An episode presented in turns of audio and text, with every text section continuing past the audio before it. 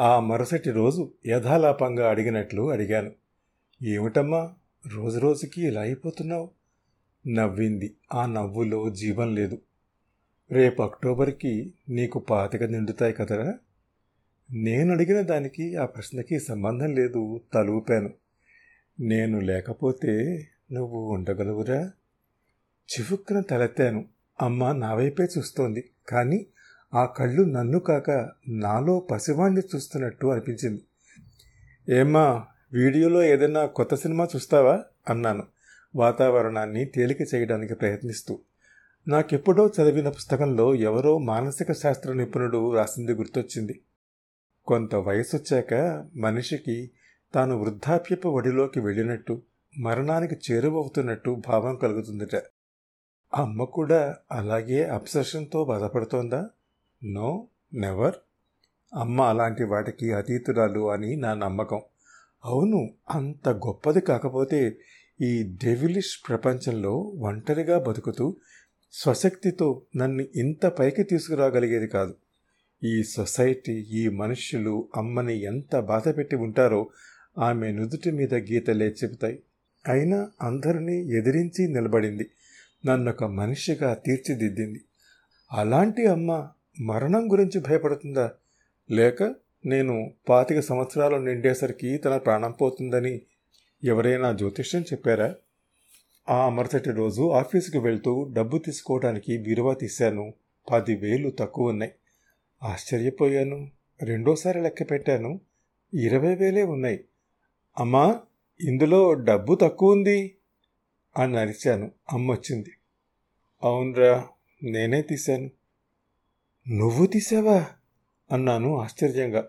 ఆ డబ్బు అర్జెంటుగా కావాలి నాకు. అయినా అమ్మ నాకు చెప్పకుండా అలా తీసుకోవటం ఇదే మొదటిసారి. ఎందుకు? అని అడిగాను. ఎందుకో చెబితే గానీ తీసుకునే హక్కు నాకు లేదా? అమ్మ అంత కటువుగా మాట్లాడగలుగుతుందని నేను అనుకోలేదు. తలెత్తేసరికి ఆమె మొహం తిప్పుకుని అక్కడి నుంచి వెళ్ళిపోయింది. ఆమె కళ్ళల్లో తడి కనపడినట్టు తోచింది. దానికి కారణం నాకు ఆ రోజు సాయంత్రం తెలిసింది. ఆఫీసులో అంతా దాని గురించి ఆలోచిస్తున్నాను.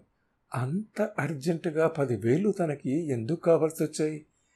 తను తలుచుకుంటే పదివేలు తనకి ఓ పెద్ద లెక్క కాదు. నేను ఆ విషయం అడగగానే తన మొహంలో కనపడిన భావాన్ని గిల్టీ ఫీలింగ్గా గుర్తించలేనంత చిన్నవాణ్ణి కాను నేను. చిన్నతనం నుంచి అమ్మ అంటే నాకెంత ఇష్టమో మాటల్లో చెప్పలేను. నేను అమ్మ ఇద్దరమే ఉండటం వల్ల బహుశా ఈ ఆప్యాయత ఇలా డెవలప్ అయి ఉంటుంది. నా తండ్రి జైల్లో ఉన్నాడు. అవును దాదాపు పాతిక సంవత్సరాల నుంచి జైల్లోనే ఉంటున్నాడు. మధ్యలో నెల రెండు నెలలు బయటికి రావటం మళ్ళీ ఇంకో నేరం చేసి జైలుకు వెళ్ళటం అతడికి అలవాటు. బయట ప్రపంచంలో ఉన్నప్పుడు ఒకటి రెండు సార్లు ఇంటికి వచ్చేవాడు. అమ్మని వేధించి డబ్బు పట్టుకెళ్ళేవాడు.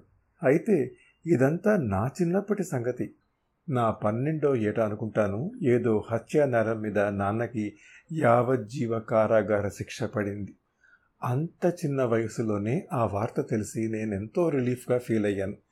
నాన్న ఇంటికి వచ్చి వేధించినప్పుడల్లా అమ్మ నాలుగైదు రోజుల పాటు మామూలు మనిషి కాలేకపోయేది. నాకు ఏదో ఎవరి మీదో అర్థం లేని కసి. కానీ ఏం చేయడానికి వీల్లేనంత చిన్నతనం. అందుకే నాన్న మరో పది పన్నెండు సంవత్సరాల దాకా బయటికి రాడు అనగానే ఆ వయసులో అంత సంతోషించాను. నాన్న గురించిన ప్రసక్తి ఇంట్లో ఎప్పుడూ వచ్చేది కాదు. అమ్మకి అది రావటం ఇష్టం లేదని తెలిసి నేను దాని గురించి ఎప్పుడూ మాట్లాడేవాడిని కాను. ఒకటి మాత్రం అనుకునేవాడిని ఈసారి రాని చెబుతాను అని. ఈసారి నాన్న వచ్చి డబ్బు అడిగితే అతడు తన జీవితం మొత్తంలో ఎన్నడూ అనుభవించినంత నరకం అనుభవించబోతున్నాడు. ఆ పాఠం నేనే చెబుతాను. అమ్మ కూడా నాన్నని చూడటానికి జైలుకు వెళ్ళడం కానీ ఉత్తరం రాయటం కానీ చేసేది కాదు. అసలు అమ్మ లాంటి ఉత్తమురాలకి నాన్న ఎలా భర్త అయ్యాడో నాకు ఇప్పటికీ అర్థం కాదు. నాన్న పేరు భైరవమూర్తి. నాకు ఊహ తెలిసిన తర్వాత అతను రెండు మూడు సార్లు జైలు నుంచి వచ్చాడు. అప్పుడు ఏదో పని ఉన్నట్టు అమ్మ నన్ను అక్కడి నుంచి పంపించేసింది. నాన్న కూడా నన్ను దగ్గరికి తీసుకోవటం అలాంటివి చేసేవాడు కాదు. డబ్బు తీసుకుని వెళ్ళిపోయేవాడు. ఒక్కొక్క రూపాయి సంపాదించటానికి అమ్మ ఎంత కష్టపడిందో నాకు తెలుసు. అలా సంపాదించిన దాన్ని నాన్న వచ్చి తీసుకుపోతుంటే నాకు బాధగా ఉండేది. అయినా ఒక చిన్న డబ్బాలో దాచేది. నాకు ఎనిమిదేళ్ళు వచ్చే వరకు నాలుగైదు ఇళ్ళల్లో పాచి పని చేసింది.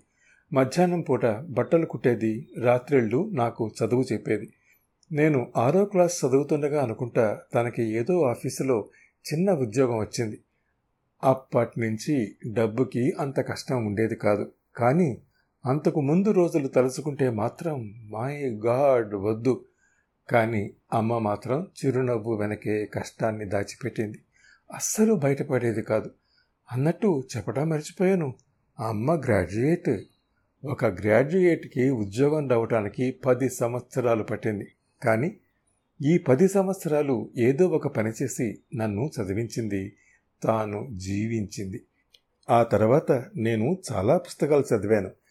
చాలామంది స్త్రీ సమస్యలు వర్ణిస్తూ వరకట్న చావుల గురించి కట్నాల సమస్య గురించి వృద్ధ కన్యల వివాహ సమస్య గురించి వ్రాశారు ఆడవాళ్ళ కష్టాల గురించి రకరకాలుగా వర్ణించారు.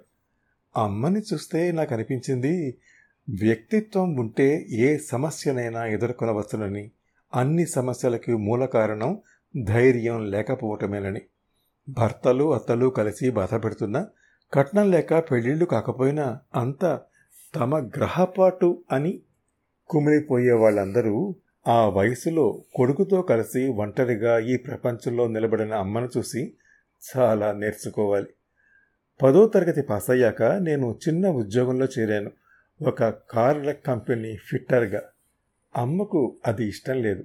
కానీ నే అన్నాను ఈ చదువులు చదవటానికి పగలంతా కాలేజీ సాయంత్రాలు స్నేహితులు రాత్రులు సినిమాలు అనవసరమమ్మా. చివరి రెండూ వదిలేస్తే రోజుకి రెండు గంటలు చాలు అని. అమ్మ కళ్ళల్లో ఎంత దాచినా దాగిన సంతోషం కనబడింది. బహుశా తన పట్టుదల జీవితం పట్ల ఉన్న కమాండ్లో కొద్దిగా అయినా కొడుకులో కనపడుతున్నందుకేమో. అమ్మ దాచిన డబ్బాలో అప్పటి నుంచి నేను కూడా డబ్బు వేయడం ప్రారంభించాను. ప్రైవేట్గా చదువు కొనసాగించాను. నేను బీకామ్ పాస్ అయిన రోజు ఇద్దరం కలిసి దాన్ని ఓపెన్ చేశాం. ఆ ఆనందం చెప్తే అర్థం కాదు. అనుభవించి తీరాల్సిందే. బ్యాంకులో వేసుకున్నా రాదు. ఇరవై సంవత్సరాల కృషి అది. అమ్మ ఒక్కొక్కటే రెక్క పెడుతూ ఉంది చూస్తూ కూర్చున్నాను. దాదాపు గంట పట్టింది. ఆ చిల్లర నోట్లు పదులు వందలు అన్నీ లెక్క పెట్టేసరికి మొత్తం పాతిక వేల దాకా తేలింది. పూడేడ్చింది అమ్మ ఆనందంతో చెప్పానుగా కొన్ని ఫీలింగ్స్కి రీజనింగ్ ఉండదని. ఆ పాతిక వేలతో ముగ్గురితో భాగస్వామిగా చేరి సెకండ్ హ్యాండ్ కార్లు కొనడం అమ్మటం షాపు పెట్టాం. ఇందిరాగాంధీ పుణ్యమా అంటూ కారు ధరల్లో విపరీతమైన ఫ్లక్చుయేషన్స్ ఏర్పడ్డాయి.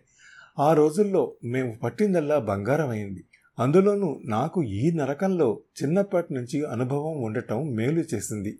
నాలుగు సంవత్సరాలు తిరిగేసరికల్లా నా ఎంబీఏ పూర్తయింది. మరోవైపు ప్రమద ఇండస్ట్రీస్ మూడు పువ్వులు ఆరు కాయలుగా వర్ధిల్లింది. అన్నట్టు మా అమ్మ పేరు మీకు చెప్పలేదు కదూ? ప్రమద్వర. ప్రతి పురుషుడి విజయం వెనక ఒక స్త్రీ ఉంటుంది అంటారు.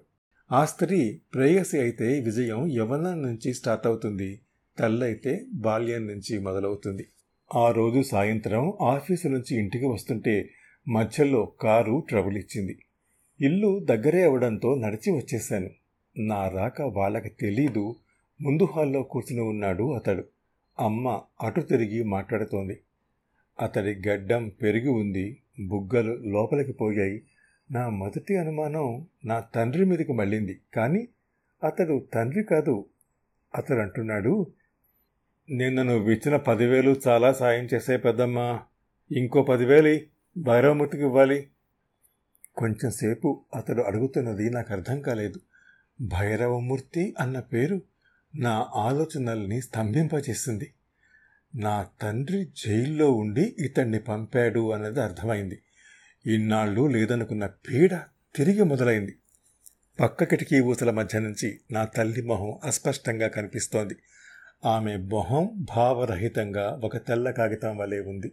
వివాహం జరిగిన మరుక్షణం నుంచి బాధలు పెట్టి మొత్తం జీవితంలో నాలుగైదు సార్ల కన్నా ఎక్కువ కలుసుకోకుండా కలుసుకున్న ప్రతిసారి డబ్బు కోసం బాధ పెట్టే అతని మీద ఆమెకి గౌరవం కానీ ప్రేమ కానీ ఏముంటాయి?